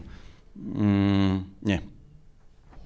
Ja neviem úplne konkrétny uh, príklad, akože teraz, že, že konkrétne niekto niečo, ale ja pochádzam z východného Slovenska a ja mám od mala vlastne v ušiach takéto východniarské nedalobiše. Akože to sa a ja to mám normálne, akože, že to ma sprevádzalo škôlka, základná, stredná, vlastne touto vetou sa otvárali a, a uzatvárali všetky rokovania na rôznych teda úrovniach. A, no a, a takto to proste akože fungovalo. Ja si to takto pamätám. Akože u rôznych lekárov, úradníkov a tak ďalej nedalo by še a dalo še. tiež si neviem spomenúť, ale za na druhej strane som si spomenul takú milú historku s, s policajtom dopravným, ktorý ma zastavil a chcel ma kontrolovať a teda sa priznám, že som tam prekročil rýchlosť, ale o, o, o úplne, že pár kilometrov, ako to bola 40 tak a teraz on stál, tak ako pri tom mojom okienku a po, po, pozrel sa na mňa a vyslovil vetu, že no ako to urobíme? No tak ja som no, tak sedel, som, som sa kúkal ďalších, ja neviem, asi minútu, dve som sa tak na neho díval. Kodoval a potom vypísal ten, na záver vypísal mi, mi šek s pokutou. Tak eh, teraz rozmýšľam, čo som mal vlastne ja povedať, ako som sa mal v tom záchore, lebo vidíte, že aj na, aj na druhej stránke je, zohráva, zohráva rolu, ale to nakoniec Martin tým príbehom s tými, s tými 300 zamestnancami podpísal 100%, že musíte byť profík, proste, že hovorí sa, že na korupciu teda musia byť dvaja, jednoznačne, že inak vlastne by korupcia neexistovala. Sedí toto takto nejak? Určite sedí. Hej. A ja by som zodpovedala teda tú otázku. Tiež si nespomínam na nič konkrétne. Nechcem skončiť úplne nejakými vyhrážkami, aby to takto vyznelo, ale e, nedá mi ako právničke nepodotknúť aj to, že my máme isté typy trestných činov, ktorých Ježiš. Dobre, že to viete, môžem vás teraz, aby som zostal, nezostal neo... nič dlžný svojej povesti, tak vám teraz skočím do no. reči, Zuzana. A rovno pridám aj otázku, že, ktorá je jednoznačne smerovaná na vás a už ste začali, tak to je posledná, že trestáme na Slovensku e, korupciu adekvátne. Tie peňažné tresty korupčníkov sú niekedy výsmech, ako by sa oplatilo kradnúť. Tak to zapojte ešte do svojej odpovede. OK. Dobre. a, že niektoré typy trestných činov, vrátane podplácania sú a ak ich neoznámime a máme o nich vedomosť hodnoverne, teda nie len klebeta samozrejme, neznamená to, že ľudia majú utekať s veľmi nejasnými, neurčitými informáciami na policiu, ale ak majú veľmi hodnovernú konkrétnu informáciu, tak neoznámenie trestného činu aj celého radu iných trestných činov je zároveň trestným činom. Tak to som chcela podotknúť. Často sa u nás v tejto spoločnosti s týmto nepracuje a možno aj niektorí whistleblowery v zahraničí z toho kontextu, ktorý poznám, Často uh, okrem tých čestných ľudí, ktorí majú tú dobrú motiváciu, ktorí to chcú oznámiť, pretože nechcú byť súčasťou toho, vadí im to, majú tu takú tú kryštálovo čistú motiváciu, ako my hovoríme, tak mnohí to robia aj preto, lebo vedia, že ten systém funguje dobre a môže dosť aj, dojsť aj na nich, ak sa neozvú a nepoukážu to na to, lebo oni boli tiež v tom prostredí a teoreticky tú informáciu mohli mať. Tak aj z toho pudu seba záchovy a dôvery v právny systém, ktorý funguje, na to poukážu. Takže to je iný aspekt toho, že to neoznámenie môže byť uh, tiež problém pre človeka, ktorý sa toho zúčastňuje a má všetky informácie k dispozícii. Aj keď nie je hlavným aktérom, a tá posledná otázka, Tie či tresty, trestáme áno. korupciu dostatočne. Že či sa neoplatí proste byť korupčník a kradnúť skrátka, no, tak si to povedzme. Znovu, uh, myslím si, že to vyžaduje väčší časový priestor. A sú niektoré typy m, mm, posledných a, rozsudkov, ktoré možno, hlavne pokiaľ ide o dohodu o vine a treste, môžu vyvolávať a, v ľuďoch a, dvihnuté obočie, otázniky, nedôveru ako, nedôveru, ako to je, keďže netrestáme možno prísne odňatím slobody a podobne.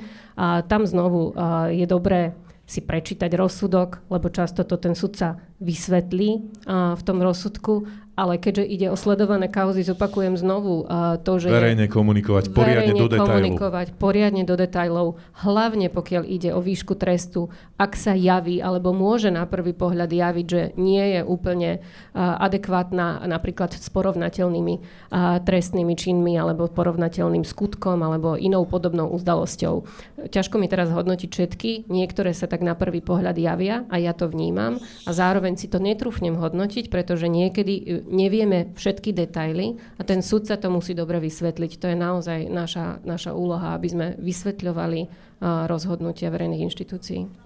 No, e, naviac už nemáme čas, ale máme kopec času nad tým všetkým, o čom sa dneska rozprávali, rozmýšľať a potom zasa, zasa urobiť nejakú debatu a, a posunúť to zasa, zasa niekam. Takže veľmi pekne vám ďakujem, že ste, že ste prišli, že ste, že ste nás počúvali. Obrovské, obrovské ďakujem našim dnešným hosťom, že sme sa teda vôbec mohli takto porozprávať. Uh, Laura Keleová, investigatívna novinárka Aktuality.sk. Laura, ďakujem veľmi pekne. Ďakujem. Zuzana Dlugošová, ktorá je predsedničkom Úradu na ochranu oznamovateľov. Zuzana, takisto veľmi pekne ďakujeme. Aj za celú debatu, samozrejme. Aj my ďakujeme veľmi pekne. Pekný večer. A novinár, spisovateľ Martin Milan Šimečka. Martin, takisto veľmi pekne ďakujeme. Ešte raz teda díkes za, za, to, že ste, za to, že ste tu boli, že ste mali otázky, že sme vôbec mohli o tomto celom podebatiť a všetkým nám prajem, aby sme boli samozrejme slušní a neboli zvyknutí nemlčať, teda mlčať, keď ide o korupciu, lebo, lebo nemlčať je zlato. Veľmi pekne ďakujem, príjemný večer a skúsime zistiť nejaké info ešte o tej policie. Ďakujem.